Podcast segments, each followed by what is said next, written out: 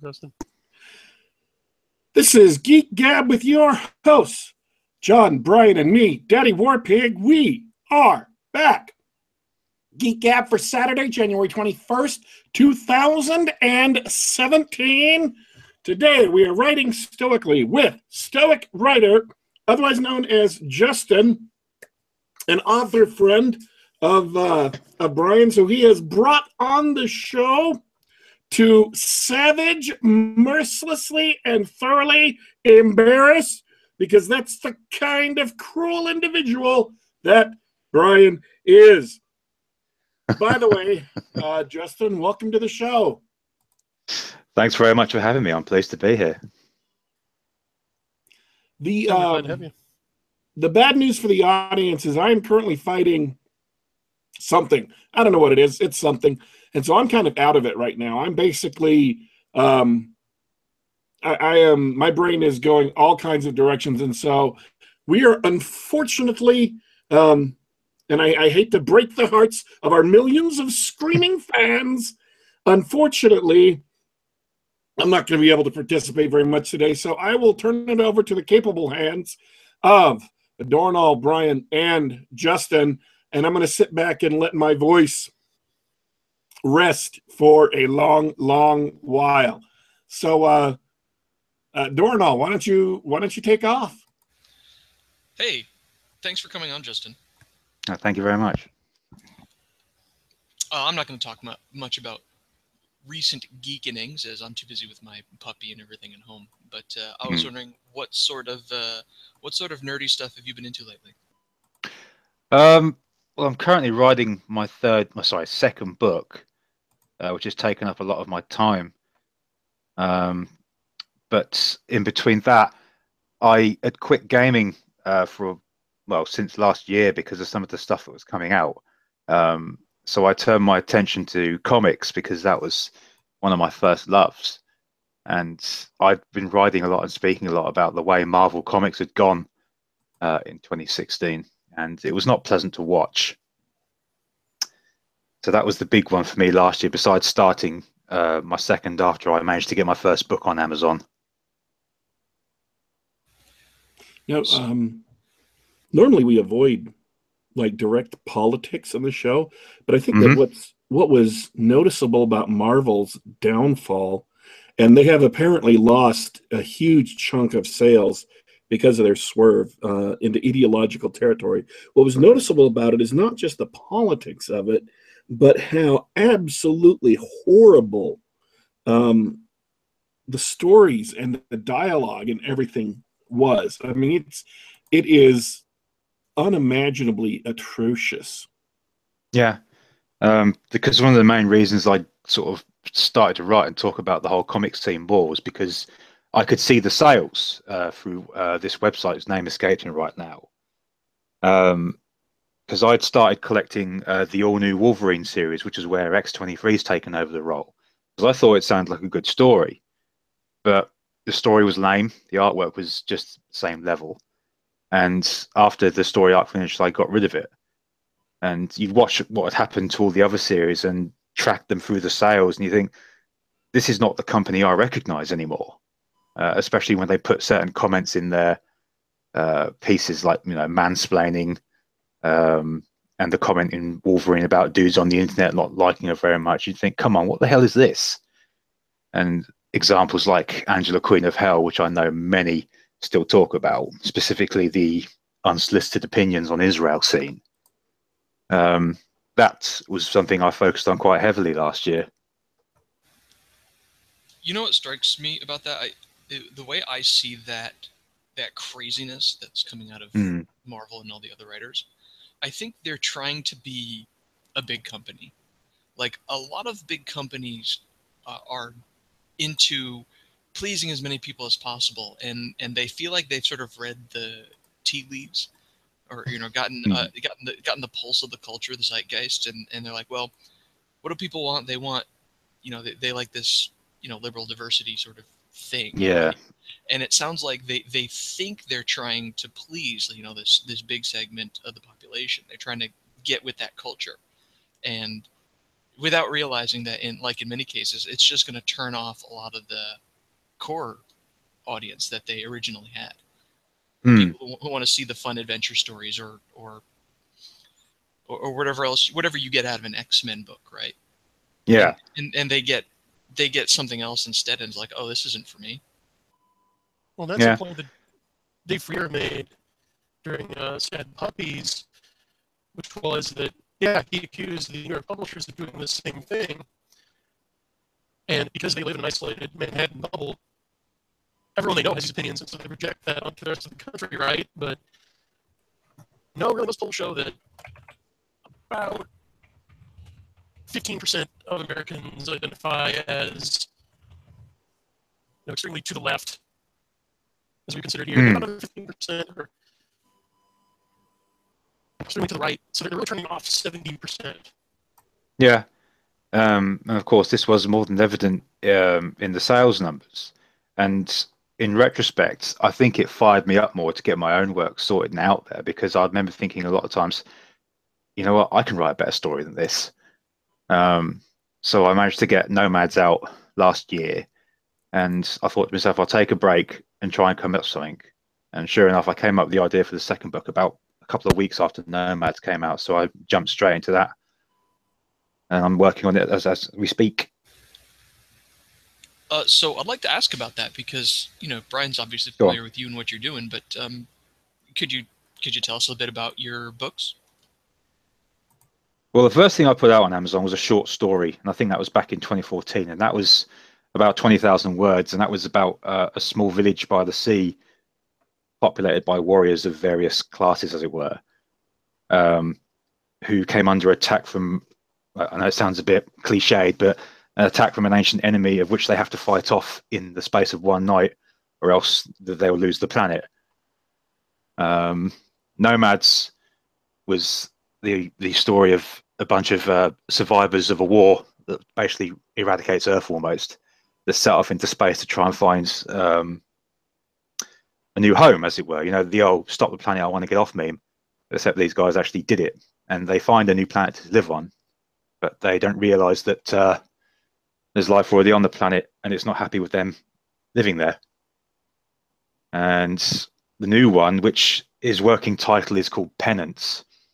Um, is about the first way station that's set up uh, just on the edge of our galaxy to help with um, flights exploring beyond the galaxy. And it centers on the first like group of regular working joes that have to go out there and operate the whole thing.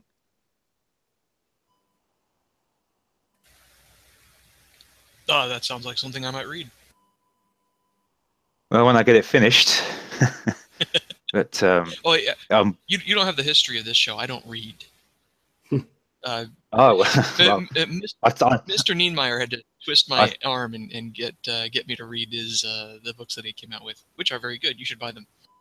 I have. I've got uh, all three of them on my Kindle. Um, I'm halfway through Nethereal, and then I'm going to just plow straight into Souldancer and then the Secret Kings. But um, one of the things I wrote about in my blog towards the end of the year was uh, as a high point because I did highs and lows of last year. One of the high points was Brian winning the Dragon Award because uh, I knew the struggle that he went through to through via his nomination, via getting um, shadow banned on Twitter and so forth.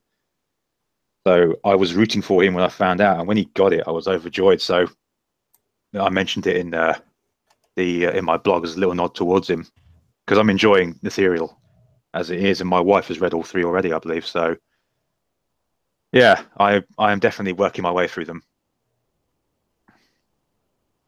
Um, is there anyone in particular that whose writing um, inspires you or uh, has been an influence on your work? Dean Koontz. He was one. Um, because when I was uh, a child in the 80s, my grandmother bought me a book of his for Christmas one year. I think it was 1984. And it was a book called Oddkins, which is now out of print, sadly. You can find copies on eBay. But um, the hardcover, which is the one I've got, it's out of print, and it's about a, a toy maker that has the gift of uh, breathing life into his toys once he's made them. But he gets old and he passes on, but he informs the toys that a new toy maker has been given the gift of life. So they have to um, go out into the dark and stormy city to find her. But um, because the toy maker's died, all the evil toys that are locked up in the basement come to life and they set off to track down the good toys and kill them. I've never so, actually heard of that one. And I've read a lot of Dean Koontz. Uh, I'd never heard of it either. I don't think you see it advertised in any of his collections. Uh, but I've also read stuff like his of uh, Watchers, uh, Twilight Eyes. That was a good one. Uh, Dragon's Tears. Lightning Rod one of my favorites. Yeah. Um, so Dean Koontz was definitely one. Terry Pratchett was another. Um, I read a lot of his stuff, and I actually wrote to him uh, when I was a teenager about advice for writing, and he actually replied. Um, I still have the letter uh, in a little slipcase uh, by the side of my bed, uh, and that was, I think, in the '90s that I got that. But I'd say those were the, the main two. Nowadays, I've discovered the likes of Larry Correia, obviously Brian here, um, a couple of others, but I do stick with a lot of indie authors nowadays because not only you guaranteed a decent product in my eyes, but they don't charge the earth for it as well, unlike some authors out there. Well, you're not the only one. By the way, apparently I was having mic trouble. Um, I, I, did want to thank you for your kind comments earlier. And uh, what a coincidence. We had the same high point last year, it turns out. Mm. It was me winning the Dragon Award. But yeah, well done, gentlemen. Uh, both Justin and Dornall. Your parents will be released uh, whole and intact. Yeah, my word. Thank goodness. But, uh, yeah, but that's the, the, my, my main focus in it is just to get penance finished.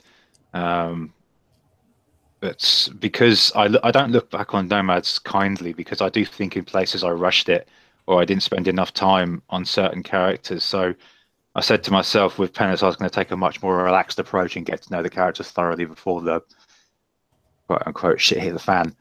And um, so far, I'm doing that, I think. Excellent. But obviously, that would be uh, for people to judge when it comes out. Well, exactly. It is the fans who should judge the merit of a work, not some gatekeeper in New York. Mm, which is a bit of advice I think you gave to me um, when it came to publishing, Brian. Because I um, to a lot of people. But no, go ahead. I, dis- I decided a long time ago that I wanted to remain independent. Um, because hmm. after we did that stream uh, last year, we talked about it. You had said to me it was the best way to do it. So I thought, you know what, that's the way I'm going to stick to it then. Because Nomads and Darkest Before Dawn were both independent. I thought, well, I smart will keep going. I think best way. Brilliant. Yeah, I, I stand by what I said. I'm glad mm. that you're persevering with it and don't get frustrated. It's the momentum, the consistency, building an audience. It can take time. You never mm. know when someone is going to go back and discover your first book. Like, for example, with me, I just recently had an ethereal breakthrough to a new audience, it seems, because I've had people on Twitter and Gab telling me, "Wow, yeah, you know, I, I just found out about you. You know, I've been hearing buzz about this book. Uh, my cousin, who goes to a, a university a couple states away, mm. had someone in his dorm come up to him and say, "Hey, are you related to the Brian Niemeier who writes science fiction and fantasy?" and my cousin wasn't even fully aware of, of what I do. So he's like, I will have to check. yes, yes, it turns out I am. So it can take a while, but if you keep yeah. in, if you keep turning out stuff people want to read, they'll find you. Yeah, I mean, another gripe that uh, sort of you know spurred me on to do my own stuff is just obviously some of the movies that came out last year, um, because it was either reboots, remakes, sequels, prequels, and I sort of think, well, no one's really telling a new story or advancing a story. Um, I went to the cinema of twice last year, and that's a record low for me because there was just nothing coming out that, um, as it were. Um, I mean, a lot of people got excited over Rogue One. I thought to myself, I'm not remotely interested in seeing it because I don't think Star Wars needs any more prequel stories. Um, so I avoided that one. Yeah. One mean, thing I yeah, sorry, go on. No, I, I wanted to I wanted to embellish on that point. I mean, just looking at a quick list of movies that came out last year, mm. it there are it there's maybe fifty percent at best original movies um, that are any good, right? Like like there's yeah. the like Arrival was pretty good. Um, mm-hmm. The Disney stuff that isn't remakes, they t- they tend to be okay. Yeah. H- Hail Caesar, actually, that was a pretty good movie.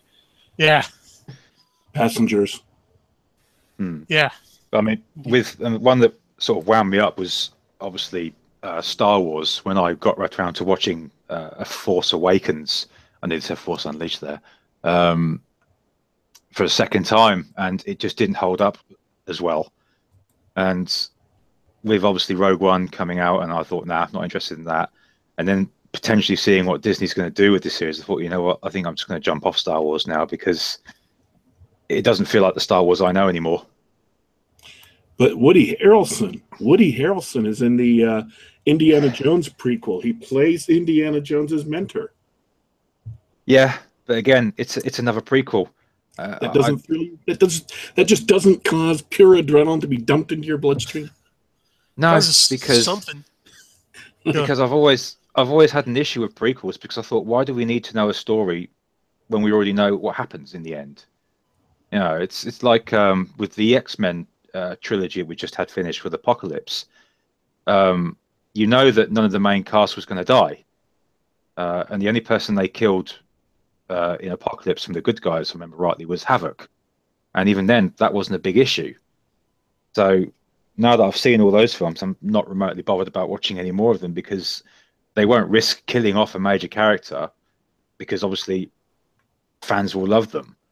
Um, you know, I, I just don't feel like a lot of this content's being made for people of my generation anymore. It's for more for the new young crowd that don't know any better. Um, let me ask you this question: Is there a, a lot of writers I know kind of have a big project that they are edging around and they're planning out, but they haven't been able to actually start yet. And with Brian, that was his first three books. Um, that was Nethereal Souldancer and and so on and so forth. Um, is there a is there a big project that you're edging around that you haven't uh, even started writing yet because you're trying to get all your ideas lined up before you're ready to go? Uh, yes, there is. Um, back when I was in upper school or high school, as it were, I'd written a, my first book, as I like to think of it. Uh, it was called The Arctic Runner, and I sent it to a publisher without realizing that they are a vanity publisher, and you had to pay for the cost of, of all this yourself. And the publisher went into liquidation, and the book never saw the light of day, even though it's advertised on Amazon still. Um. I had always wanted to um, rewrite it and get it out there so that I could say, you know what, there it is finally the way I want it to be but I started doing it a long time ago, but then I just stopped because part of me didn't have the heart to do it, and the other half of me got writer's blocks. I thought I just can't do it right now, and it's still sitting on my hard drive. I, I've laid out a lot of it in one of my notebooks somewhere, but I just don't know if I want to go back at it or not. Um, so it's kind of a a bit of a painful one for me to look at, but at the same time, there's part of me that wants to get it out there.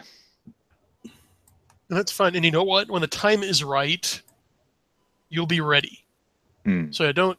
My advice is don't try to force yourself to work on it right now. You, for one of a better word, you got, you got to wait for your muse. Yeah. You've got to wait for the ideas, because you know over the years, what you want to say changes, and you just might not have had the message you want to say percolate and kind of gel in your brain yet. Hmm. But it'll be there waiting for you. Hmm. My my eldest daughter, she loves fantasy books and she wants me to write a fantasy series. But I was looking for, you know, a fantasy is really not my thing. Uh, and she goes, "Yeah, sure is, Dad. You can put dragons and elves and hmm. uh, and, and werewolves and vampires." And I went, "No, this isn't some bloody Twilight book." Um, so that that's the, that was the one that I am edging around, so to speak, because I want it to see the light of day the way I intended it to, but at the same time, it's very painful for me to look at it because of what I went through as a kid with that thing. So that's the best answer I can give on that one. No, good answer. I mean, yeah, hmm.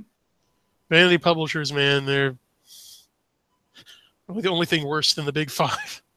Yeah, my heart goes out to you. Um, but again, that was, I suppose, uh, a mistake by uh, lack of knowledge on my part back in the day, um, because I really should have looked into it. But I was a young, impatient teenager that wanted to get something out it. Say, look, I'm a writer. But in the end, my impatience bit me on the ass. Um, uh, I mean, it made it was made worse because when um, my I only had two children, um, we went around my brother's old house, and my brother, being my brother, he kept a copy of it in the toilet. Um, I don't know why. Actually, I've got a pretty good idea. And um, the kids went in there to go to the toilet, and one of them found it, and they brought it back into the front room. And then my son went, "Dad, did you write this?" And I went, oh. "Yeah, but it was a long time ago." And he went, "Cool." And he walked off to flick through it. And I said to my brother, "You kept that thing in the toilet?" and he went over at times. He went, "Yeah, I keep a few things in there," and that's all I got out of him. So yeah, it's. Well, I suppose that's the funny side to that story, I guess. That is a lovely story, As I mean, it kind of shows you least reading, right? Because that's why you keep it in there. Is you got yeah. five minutes to kill, you need something to read. Yeah, I mean, so at my, least it's been read. I suppose. I mean, my brother's a very. He's a funny one like that because I I try to get him interested in my written work, but first of all, he's a truck driver. He doesn't get much time to read, and he's big on audiobooks. And second of all, when I told him how much the, the stuff was, which wasn't very expensive, he'd sit and go, "That's too expensive." He just won't go near it. Hmm. It's like, thanks, dude. um, which is part of the reason why I intend on doing a Kickstarter to get the funds to um, get an audiobook done of Penance, so at least I know he'll hear it. So yeah, there you go. So, with your first book, what was the big idea behind the book? Um,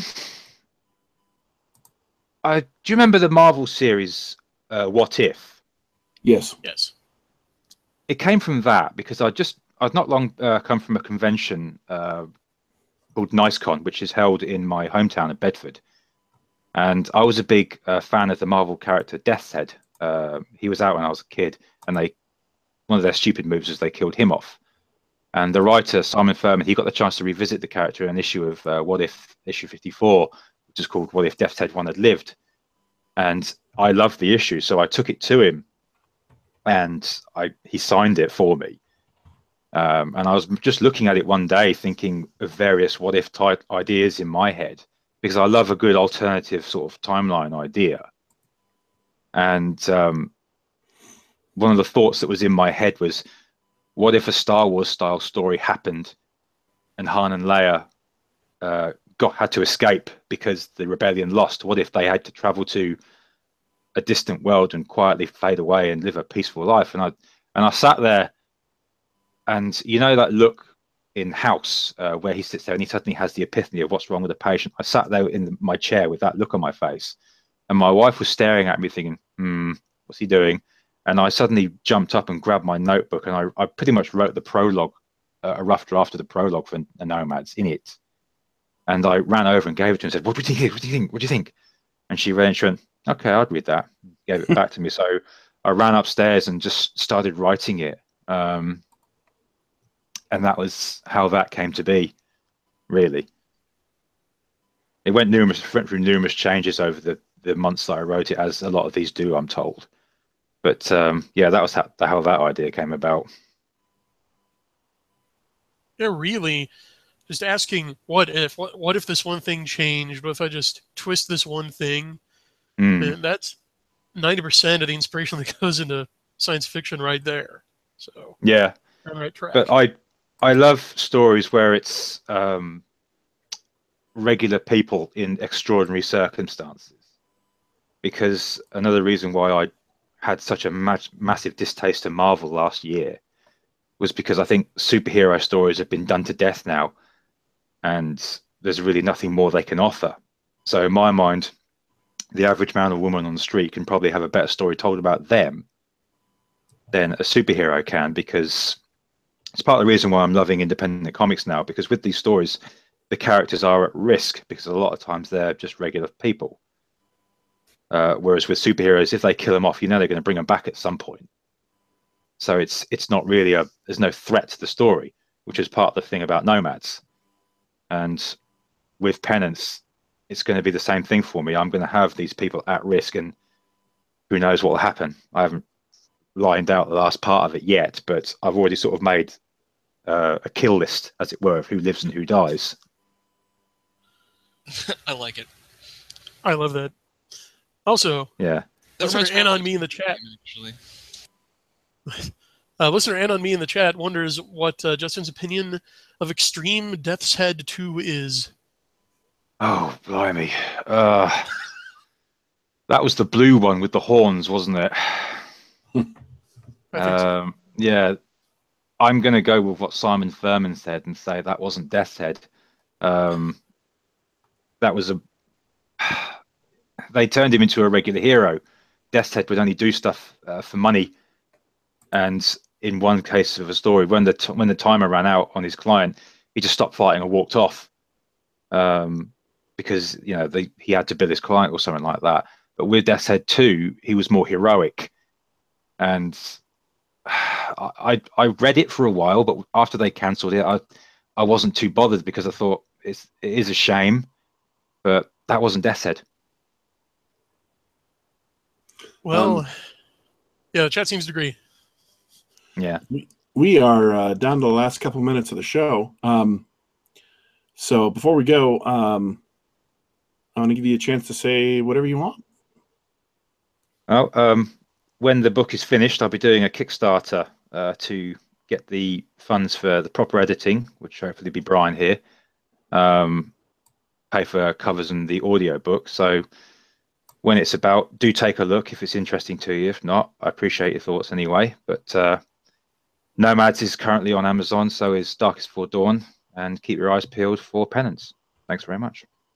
And uh, I'm to uh, get a link, an Amazon.com link to Nomads, um, and uh, drop that into the description of the video so you guys can uh, you guys can check that out. Um, any last words, Dornall? Well, thanks for coming on, Justin. It was great talking to you, hearing some things about your uh, books. Join us again Thanks very much. I'd love to. We'd love to have you. Thanks very much. So everybody out there, He's an up and coming independent author trying to do right by youth readers. Support him. Do you have a do you have a blog or anything, or do you do you just mostly do it on Twitter? I have a blog. It's um, called Stories uh, from My Grandmother's Floor, um, which was when I first started writing stories because it was uh, on the floor of my grandmother's home. She gave me a pad and a pen to keep me quiet. Um, so she could listen to her uh, TV. Um, and that was essentially uh, how I well where I write most of my stuff uh, at the moment. Um, I've got uh, various posts there, usually on comics and so forth, movies occasionally, but I do keep updates on um, my writing, uh, which feel free to read and comment on the blog is essentially it was just for my own views. I wasn't trying to be anything big with it, but uh, it does have a, a good uh, readership of about 200 plus hits a day, which is nice. Thank you very much. It's um, entertaining. For those of you that are uh, wondering, I do have links to um, to both uh, Grandma's Floor and uh, Nomads in the description right now. So those of you in the chat can go ahead and click on them and see them, and then uh, they'll still be there for everybody else. Um, all right. Well, uh, I appreciate uh, appreciate you coming on, Justin, um, and uh, we look forward to your to your second book. Um, and uh, I apologize it couldn't be a, a better conversationalist before their show started, but you no know, problem. what it is. I'm very pleased to be on here. So thanks very much for having me. Been listening to the show for a little while now. Um, thanks for tuning in, guys. Thanks for uh, jumping in the chat with us. By the way, uh, Geek Gab is available on the iTunes Music Store uh, as a podcast. It's available on SoundCloud. It's available in the Google Play Store. Just do a search for Geek Gab, or of course, you can listen to us on um, YouTube live and jump in the chat and uh, ask questions and stuff. And uh, that is on youtube.com slash geekgab. Thanks for tuning in, folks. Uh, we, uh, we're leaving you for today to head out and do our various things. But don't worry. Don't you fret. We will be back.